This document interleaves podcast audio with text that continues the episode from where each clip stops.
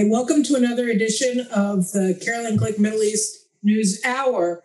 And co hosting with me this week, uh, replacing vacationing uh, Gadi Taub, is um, my friend and colleague Dan Diker from the Jerusalem Center for Public Affairs, among other things.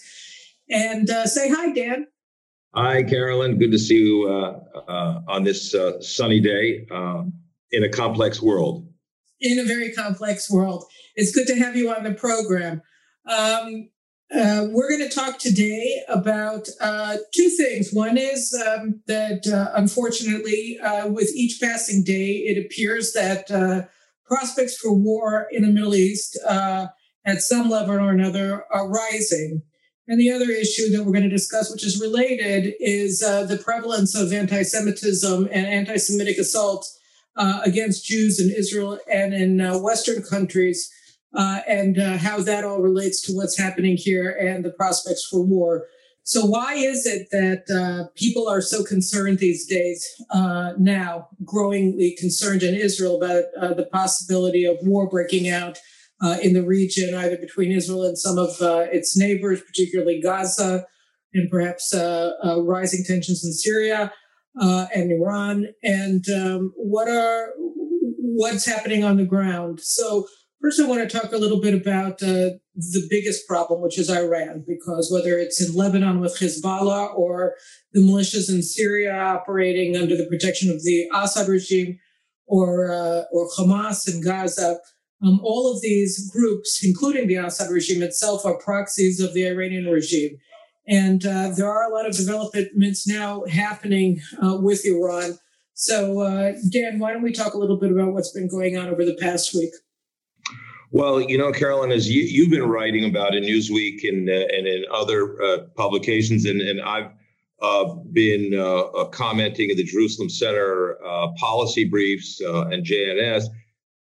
It's ve- it's a very sharp distinction between being one of um, you know nine million Israelis surrounded by the Iranian regime. We have been surrounded by the Iranian regime, and as you state very correctly, it's uh, proxy terror organizations for years. And Iran has stepped up um, its border war. They're sitting on our northern border in Syria, tens of thousands of Iranian uh, proxies and mercenaries, including Afghanis and Pakistanis. Um, they're, they're, they control Lebanon uh, politically and militarily, uh, and they're sitting in Gaza. There are Iranian, as we speak, on this uh, uh, Caroline Glick podcast, there are Iranian agents sitting in the tunnels uh, down in, in, Gaza. So Israel's surrounded on three borders by the Iranian regime and its proxies. This is little known in the West, or if it's known, it's underemphasized or um, I might say overlooked. Uh, but if you're sitting in Israel, uh, you know it's very clear uh, as to why Israelis today are much more uh, acutely security conscious of their existential security um, than perhaps uh, uh, even decades um, uh, before. And that this leads us to, to our discussion, which is there seems to be in the West, uh, in my assessment, a misunderstanding that if you are a proxy organization um, and, and in their view fighting for liberation and freedom, quote unquote, then you are a legitimate organization, no matter if your intention is jihadist or not jihadist, um, as opposed to the way Israel has been uh, recast uh, by by some in the West as really being, you know, the tough guy uh, uh, and the hardliner. When in, so we see sort of sort of this inversion of reality going on around us, while Iran is creeping um, uh, under a nuclearizing umbrella with increased um, terror activity on all of against Israel on all of our borders. I think that it's important just to uh, now go back to what actually are the immediate events that have provoked these kinds of discussions among us and others in Israel. Um, so over the weekend, uh, Israel was pummeled, southern Israel was pummeled by over 30 uh, missiles uh, from Hamas controlled Gaza. Uh, they went on all night, Friday night and into Saturday morning, which is, of course, the Jewish Sabbath. Um, so that was happening, and those missiles have continued in in uh, other in you know since where uh, since that time. And Hamas has promised that it's going to continue to pummel Israel with missiles and mortars and rockets in the coming days and weeks. So they're not willing, according to Lebanese uh, newspaper just from this morning, that all efforts to mediate between Israel and Hamas to get Hamas to stop uh, shooting missiles at Israel have failed. That Hamas has no interest in doing so. We had a uh, surface to air missile launch uh, from Syria into Israel that fell not far from Dimona, which is a strategic area in Israel because that's where Israel has um, a nuclear reactor. Uh, and uh, according to foreign sources, that's where Israel's uh, nuclear nuclear missiles are are located. Uh, again, according to foreign sources. But uh, be that as it may, we've had an attack, a missile attack that's that was not intercepted by Israel's missile defense systems uh, last week we had we're having these uh, rocket attacks from Gaza that are that that Hamas is uh, not willing at all to even uh, think about stopping. And then we have another aspect, which is beginning around uh, April 13th, the beginning of the uh, Muslim month of Ramadan. Of we've had ma- a massive in- uptick in violent assaults by Arab Muslim gangs in Jerusalem and other mixed cities in Israel, including Jaffa, which is Tel Aviv's sister city, um, against Jews, mainly against uh, religious Jews, Jews who were wearing uh, religious clothing on their way to praying in the old city of Jerusalem, uh, and just walking down the street over the weekend. We also had uh, a not particularly religious Israeli who was uh, nearly lynched um, by a group of Arab thugs as he was walking his dog.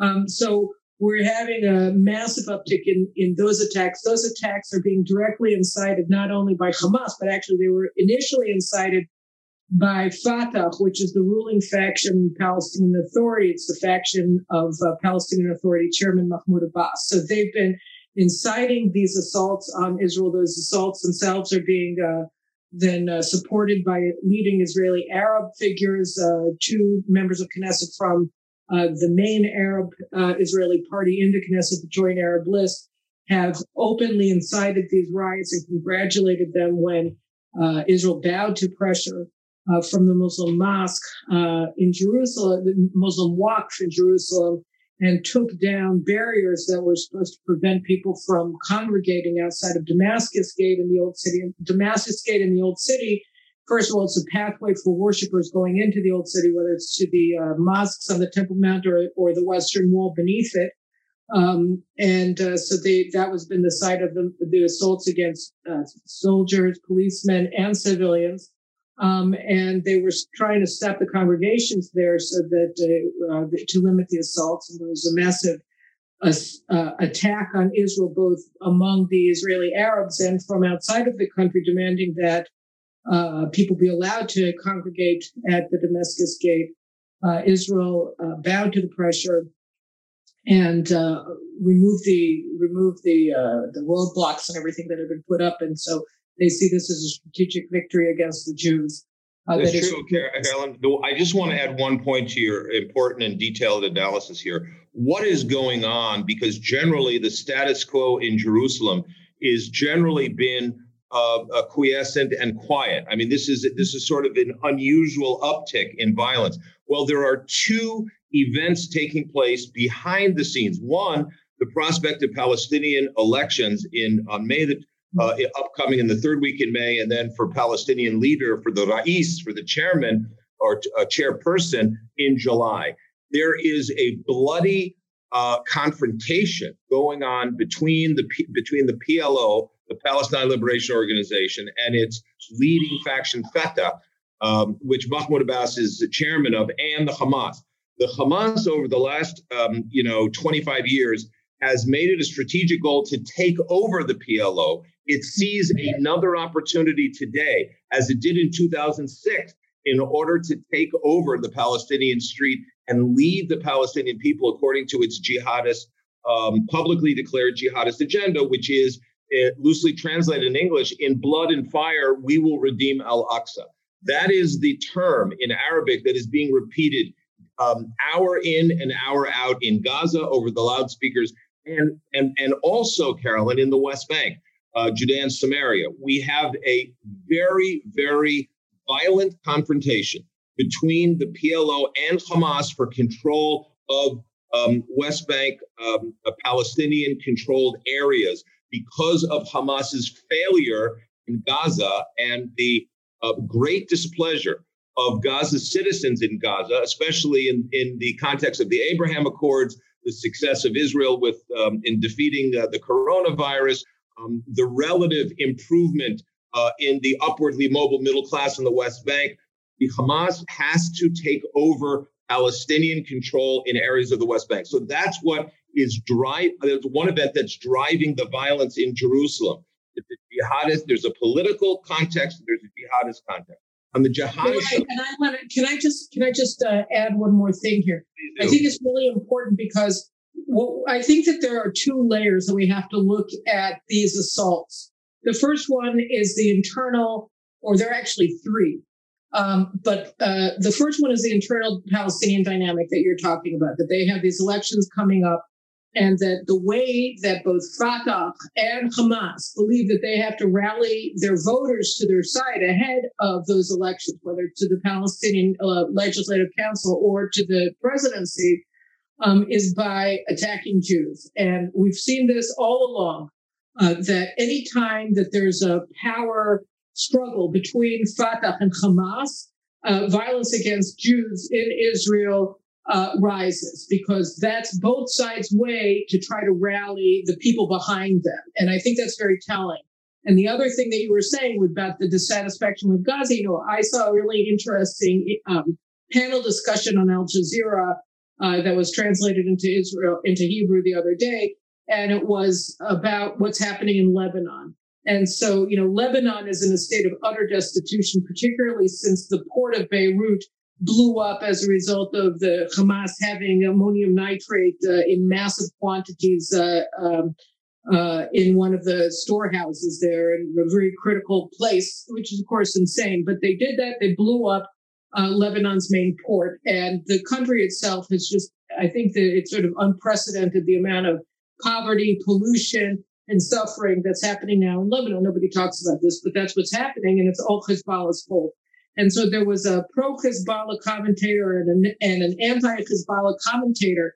But the one who was anti Hezbollah was saying, look, you know, um, is Hamas, I mean, Hezbollah was pushing us all the time to fight Israel and to get uh, Israeli forces out of South Lebanon and to fight uh, in uh, in uh, in Syria for Assad.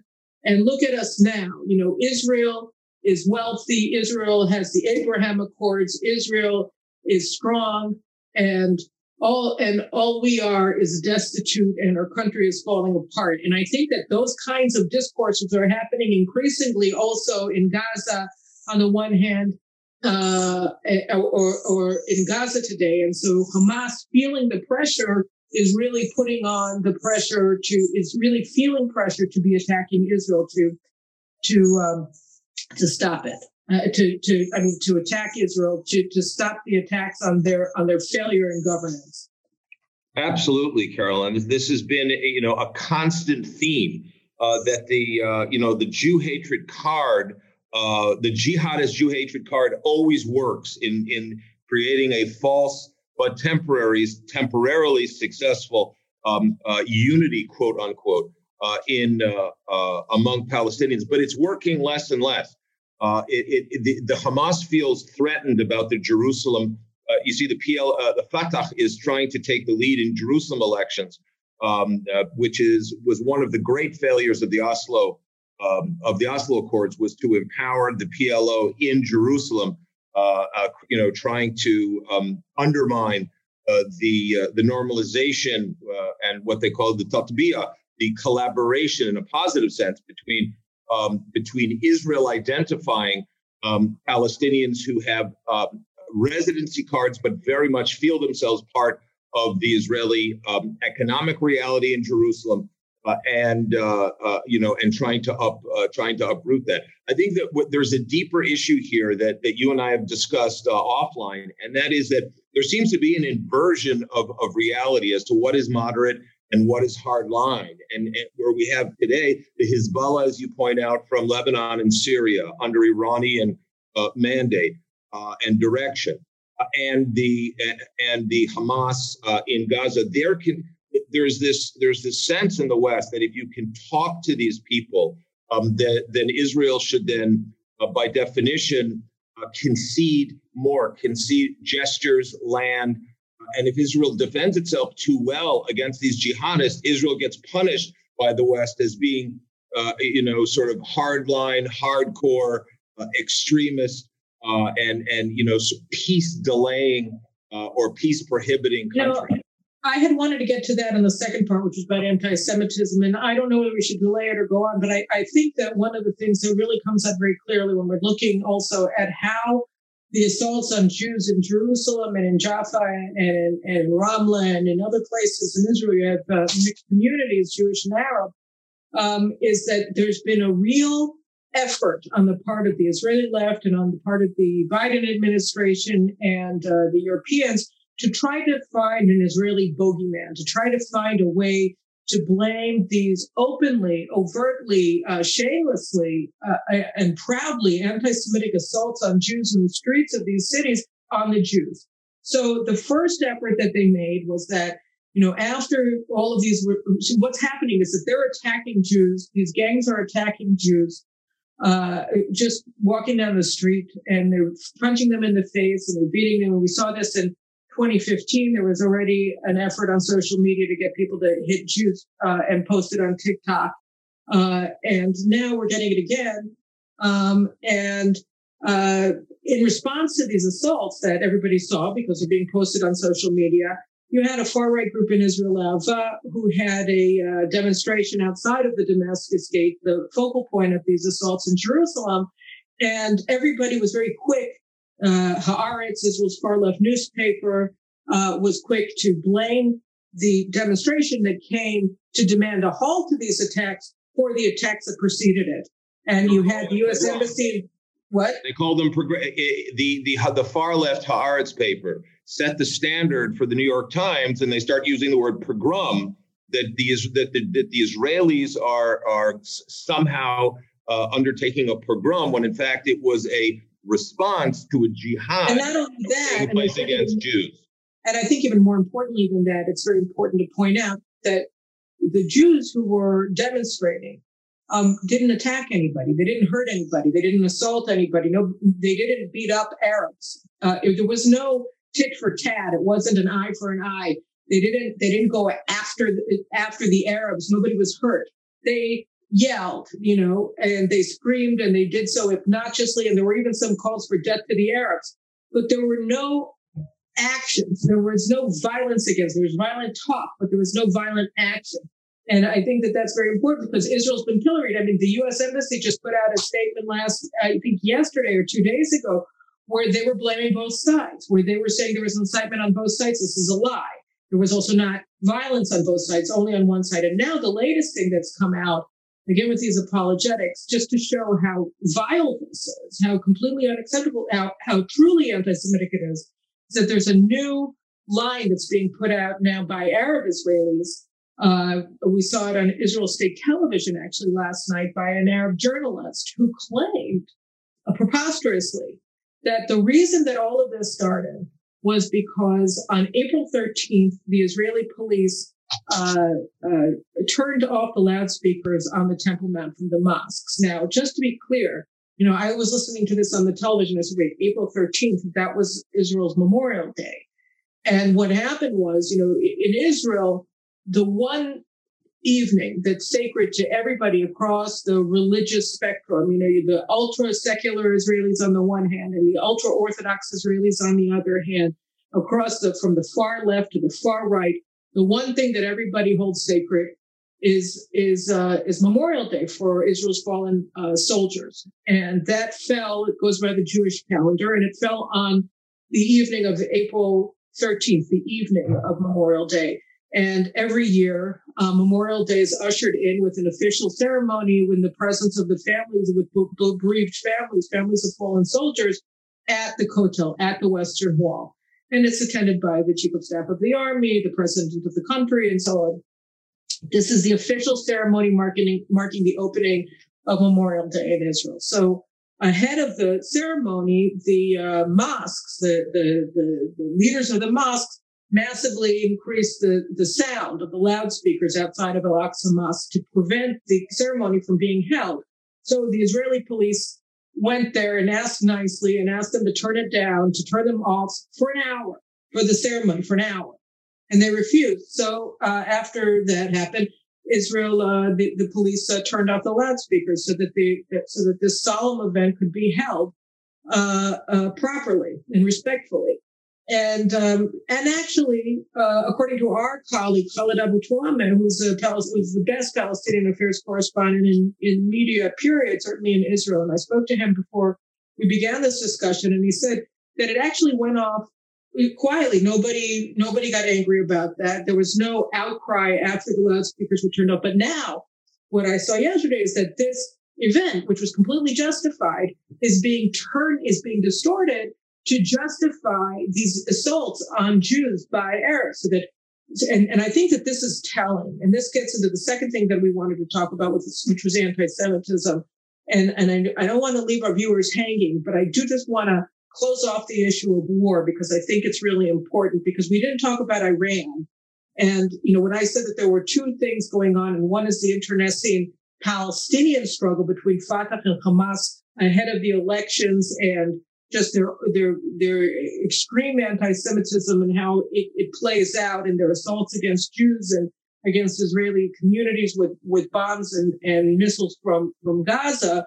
We have to look at what's going on in the Iranian sphere. And then we also have to look at finally what's going on in the Israeli political sphere. Gadi and I spoke about it at some length last week about the political morass, but I think it's more important to turn to you just for a second about what's happening with Iran and with the Biden administration and what kind of impact that has on Iran in its communications with the proxies that are that are enveloping Israel today. Absolutely, Caroline. I mean, one thing that's really important is you and I know in the Middle East is symbolism. And and you just talked about symbolism in, in terms of um, you know the accusation of turning down the decibels on the on the um, Muslim call to prayer. Just as an addendum to that, um, Israel's Memorial Day, as we transfer, as we as we transition into the next question, is also uh, holy to uh, Israeli Arabs of Christian descent, and as well as as well as Israeli Druze, um, whose religion is an offshoot of Islam. So it's not just you know what's perceived uh, in the West as you know white Israeli soldiers uh, versus all these minorities, but again, Israel is a multi-chromatic, uh, multicultural reality and um, and people of all backgrounds fight for Israel's survival. So you know, those accusations are actually, and this is very rarely reported in the West, if ever, um, is that Israel's security forces are also uh, manned, if you will, by non-Jewish Israelis who who fight side by side um, with Jews of all stripes, men and women uh, of all stripes and backgrounds. We move just back to your important point about Iran. Uh, uh look, uh, you know, um, when right now Israel has a stronger alliance with some of its Arab neighbors, such as Saudi Arabia, Bahrain, uh, even Morocco and the UAE, with regard to Iran, than it does with some of its traditional allies in the West. Um, you know, the West, uh, the, the, recent, I think it was just yesterday, the recent statement by Jen Psaki, spokes, uh, spokesperson uh, uh for uh, the White House that that uh, the is the, the highest level Israeli security delegation, led by the head of our Mossad and our National Security Council and our chief of military intelligence, to to run to America in order to show real and real time intelligence as to why going back to the two to the 215 JCPOA creates a fundamental national um, security danger for Israel's existence as well as for the Western alliance was met with the following statement it will not affect America's calculations. That type of statement signals um, very, very dangerous implications um, because it is a it is a rhetorical wedge between Israel and its strongest ally, the United States, perceived that way by the entire Muslim world, um, and uh, and the jihadi resistance network, so-called, um, led by the Iranian regime. So this is when Iran pounces and fires and fires missiles and rockets because it, when it sees that America, uh, um, even in the perception, is abandoning its key ally and and that America is seeking to return um, to what every Israeli security official over the last uh, you know, two decades. Dangerous development in, in this uh, deal that will pave the way to an Iranian nuclear device. Um, uh, you know, it, it, puts Israel in a um, in a, a position of being abandoned, really, and alone. I think that it's important to just highlight this for a second because you know one of the things that people uh, misconstrue about the region is that there are provocations that you know if, if that Israel provokes Iran doing this, that, or the other. But when you look at the nature of the Iranian regime, you realize that there's never really any provocation since the Iranian Revolution. The Iranian regime has really um, existed um, it has imperialistic goals. It wants a, it, it, it, wants to transform Iran into the head of an Islamic world government empire, and it also, uh, just as the Arabs, whether, the, whether it's the, the Hamas or, or the PLO, are constantly harping on Al Aqsa Mosque and using the Temple Mount as a means to keep the Palestinians on war footing all the time and to keep them angry and, and mobilized against Jews. So Iran has used its hatred for America and its hatred for Israel and its call every single day for the elimination of both of these countries as a means to rally support, not only among its supporters inside of Iran, but throughout the Islamic world for the regime. They use it as a way to convert uh, uh, uh, non-Shiite Muslims to Shiism, uh, guided by the Iranians. And so this is this is sort of woven into the cloth of the Iranian regime is their genocidal intentions towards Israel and also towards the United States. There's really nothing that Israel has to do to provoke Iran. Iran will attack Israel every time that it has the opportunity, either directly or through its proxies. And I think that that's one of the things that the Americans, for instance, refused to recognize in the Obama administration first and now in the Biden administration. And I also think that it's important to recognize that appeasing Iran, and we talked about this beforehand, and you know, you and I have both written about this since the JCPOA was first being negotiated, beginning already back in 2013 by Obama, is that what we're seeing here, and, and the problem with Israeli uh, security brass running to Washington to try to speak, you know, to try to rationalize, to try to speak rationally with the Biden administration about this is that the nuclear deal, as, as Prime Minister Netanyahu made so clear in his speech before the joint houses of Congress, it will do nothing to block Iran from acquiring nuclear weapons. It guarantees that they will become a nuclear armed state at, at the latest by 2030 when the final uh, restrictions on Iran's nuclear activities uh, are, are, are dissipated, are ended. But uh, it shows the fact that Iran is guaranteed a nuclear arsenal by this deal shows that this isn't a, a non-proliferation deal at all. And that's why they don't care. And that's why Jen Psaki was actually being truthful when she said that nothing that Israel says is going to change their minds about anything because they they don't care about the nuclear weapons. And it doesn't matter what they say. The fact that the very fact that they're negotiating a nuclear deal that gives Iran the bomb, that legitimizes Iran's illicit nuclear activities that are all prohibited under the the Nuclear Non-Proliferation Treaty, of which Iran is a signatory. The fact that the United States is legitimizing shows that this has nothing to do with nuclear weapons per se. It has to do with legitimizing and empowering the Iranian regime. That this is a part of a strategic realignment that the United States began undertaking under Obama. And then it was stopped for four years under the Trump administration. And the minute that the Trump administration left the JCPOA in 2018, what did the Democratic Party come and do?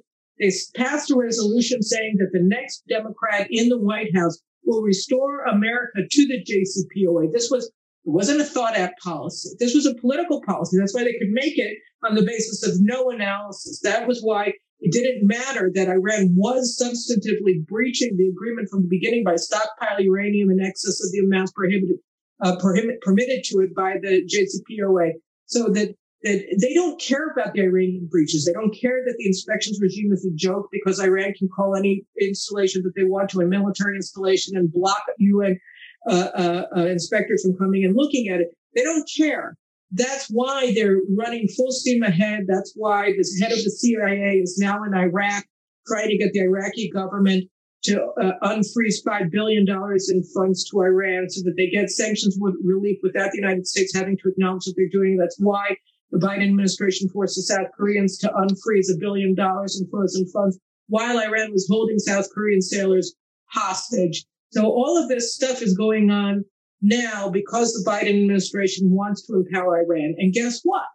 Iran is empowered by this. And that's why we're seeing more Iranian naval activity against Israeli naval targets uh, in the Persian Gulf, in the Red Sea. That's why we're seeing, you know, the missile strike uh, that that fell close to Dimona last week.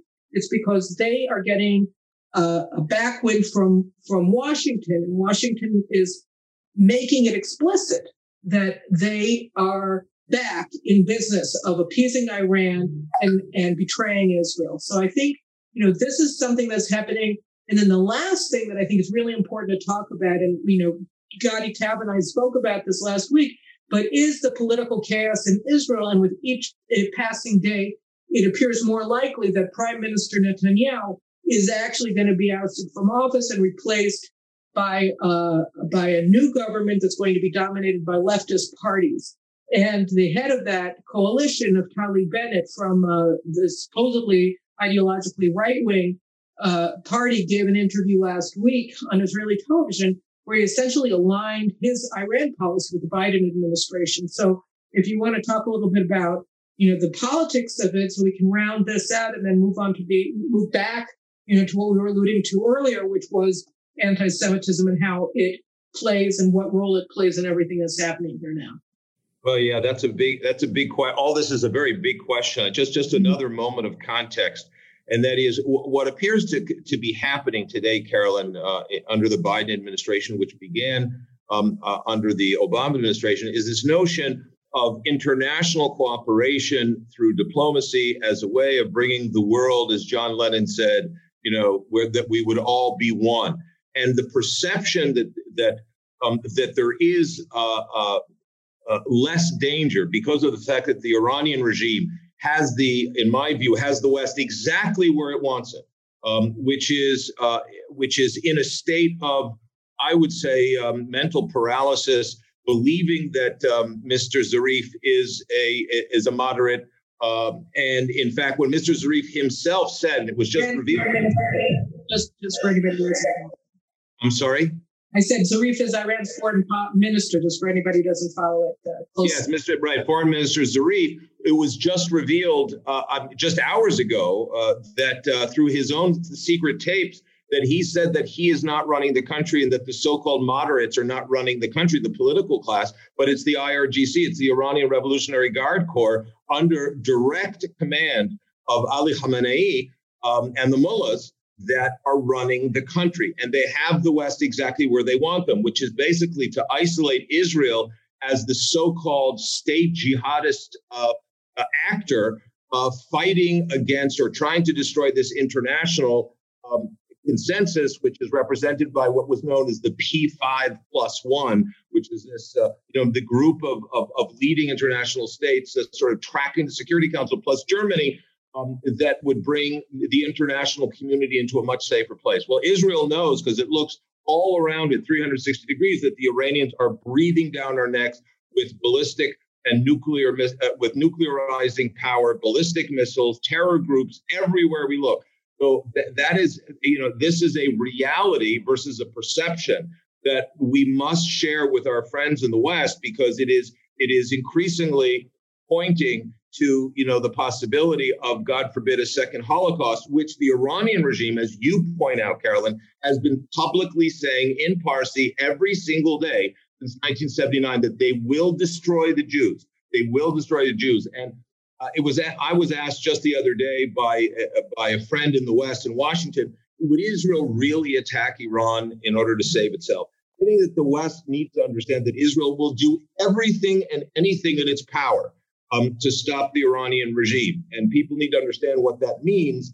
Um, and this is one of the reasons I think that Israel, uh, in an absurd twist of fate, um, is being is being sort of outed and isolated as the troublemaker when it's the when it's the nation state of the Jewish people 60 years after we were nearly completely extinguished that's trying to save itself a second time.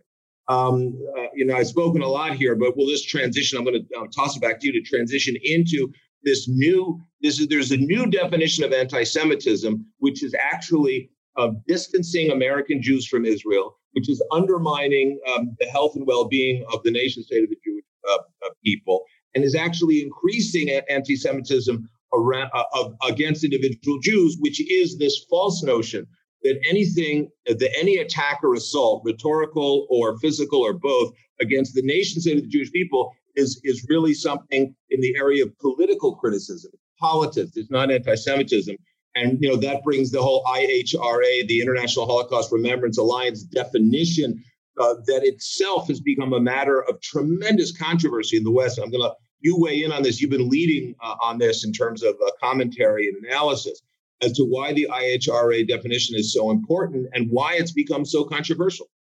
You know, it's funny. Um, I just I want to say two words about the Israeli political situation because I don't think that anybody can fully understand. We talked about the uh, the Palestinian rivalry between Hamas and and Fatah. We talked about the empowerment of Iran and how this emboldens Iran and its proxies against Israel. All of these things raise the level of war. And the last thing, and of course, the Biden administration that is openly supporting Iran against Israel. Uh, most notably, we saw the, uh, the that Zarif claimed that uh, then Secretary of State John Kerry gave him uh, information on 200 Israeli airstrikes in Syria. By the way, for people paying attention, this isn't surprising. It came out in the New York Times. Really, the New York Times is the source of a lot of these leaks by the Obama White House uh, about Israeli strikes in, in Syria. And the purpose was to try to uh, deter Israel from, from striking.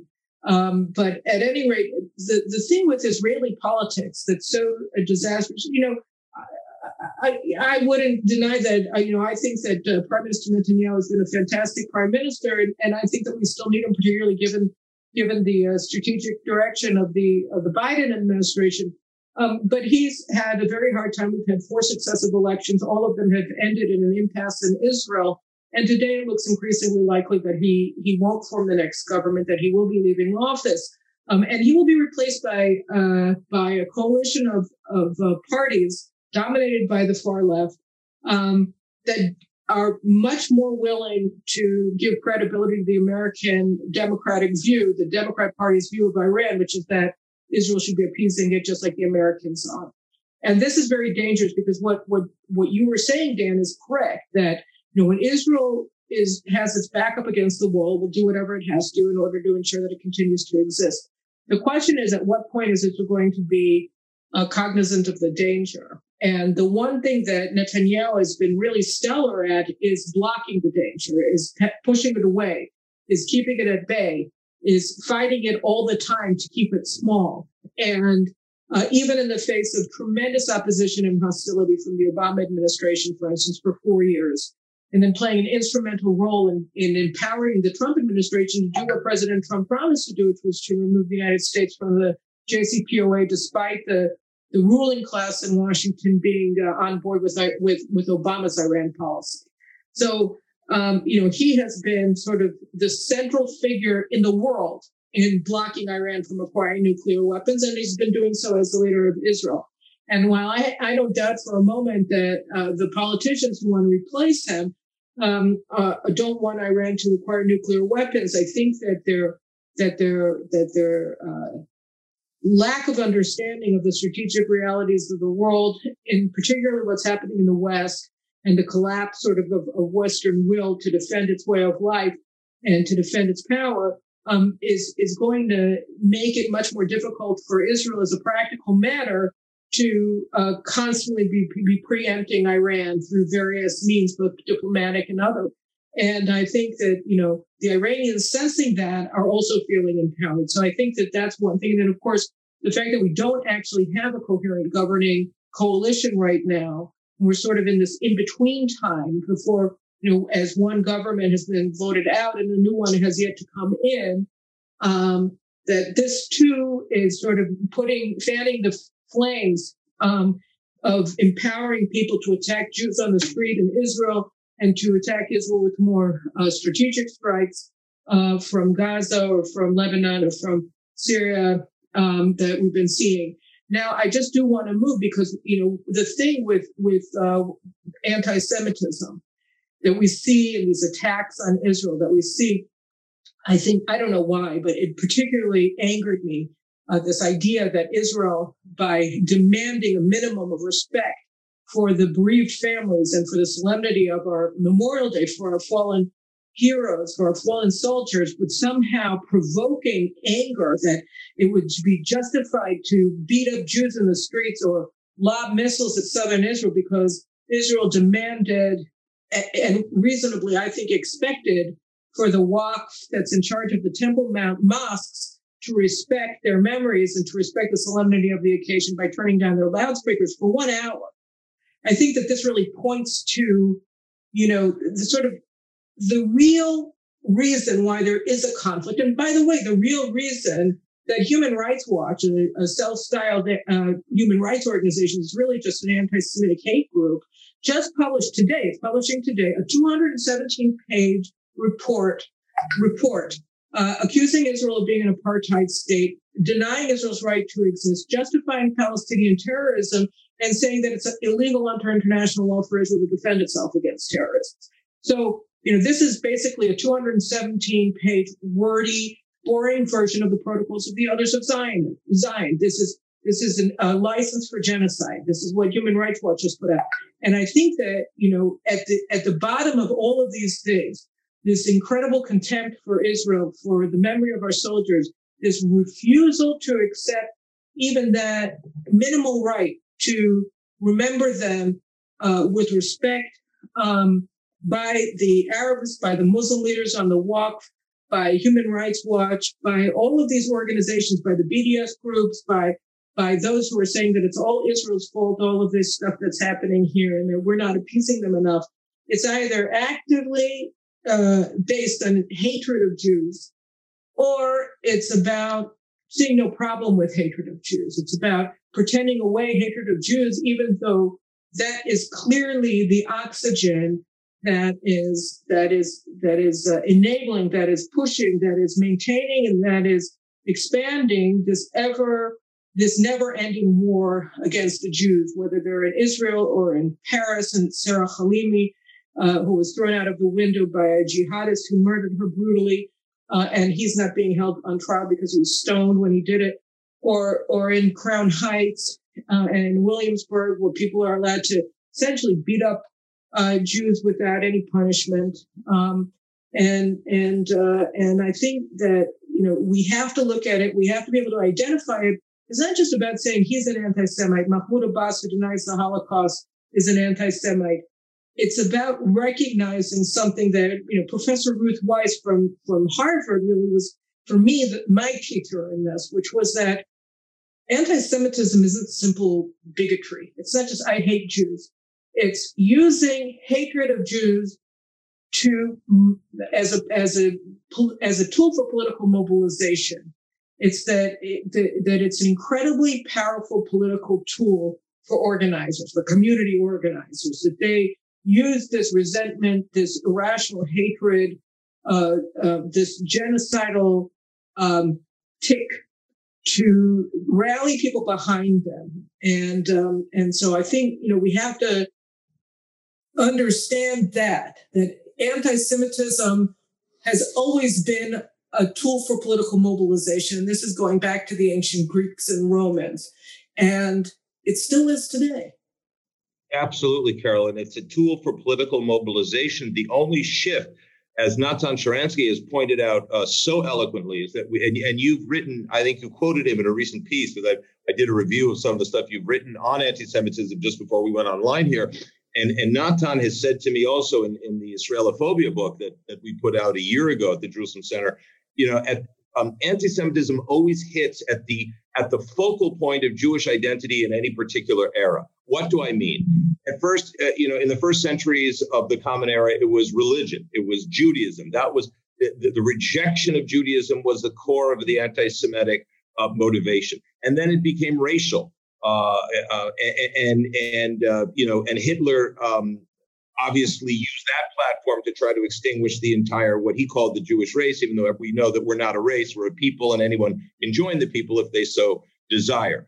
Now, the Jewish state or the nation of the Jewish people, that is the focal point of or the central anchor of Jewish identity um, in our era, and that is why um, that is why assaulting the collective Jew, which is the state of Israel, has become so savoir faire, so much in style today. Uh, and the most complex and painful aspect is that there are not a few Jewish influencers that have taken the side of those that we would define um, legitimately as anti-Semites. You know, what what how do you define a Peter Beinart? How do you define J Street that takes Israel's some of Israel's worst adversaries and and puts them up center stage in front of 4,000 cheering Jews, um, you know, uh, that are that are cheering some of Israel's worst adversaries. And they're not talking about this border or that border or this territory or that territory. We're talking about the existence of the Jewish state. This brings us into a very painful discussion um, that uh, the international Jewish community is going to have to have as to why Jews today, as they were in the first century of the Common Era, are involved in um, in mobilizing for the destruction of, of in today's reality the collective Jew, which is the nation state of the Jewish people.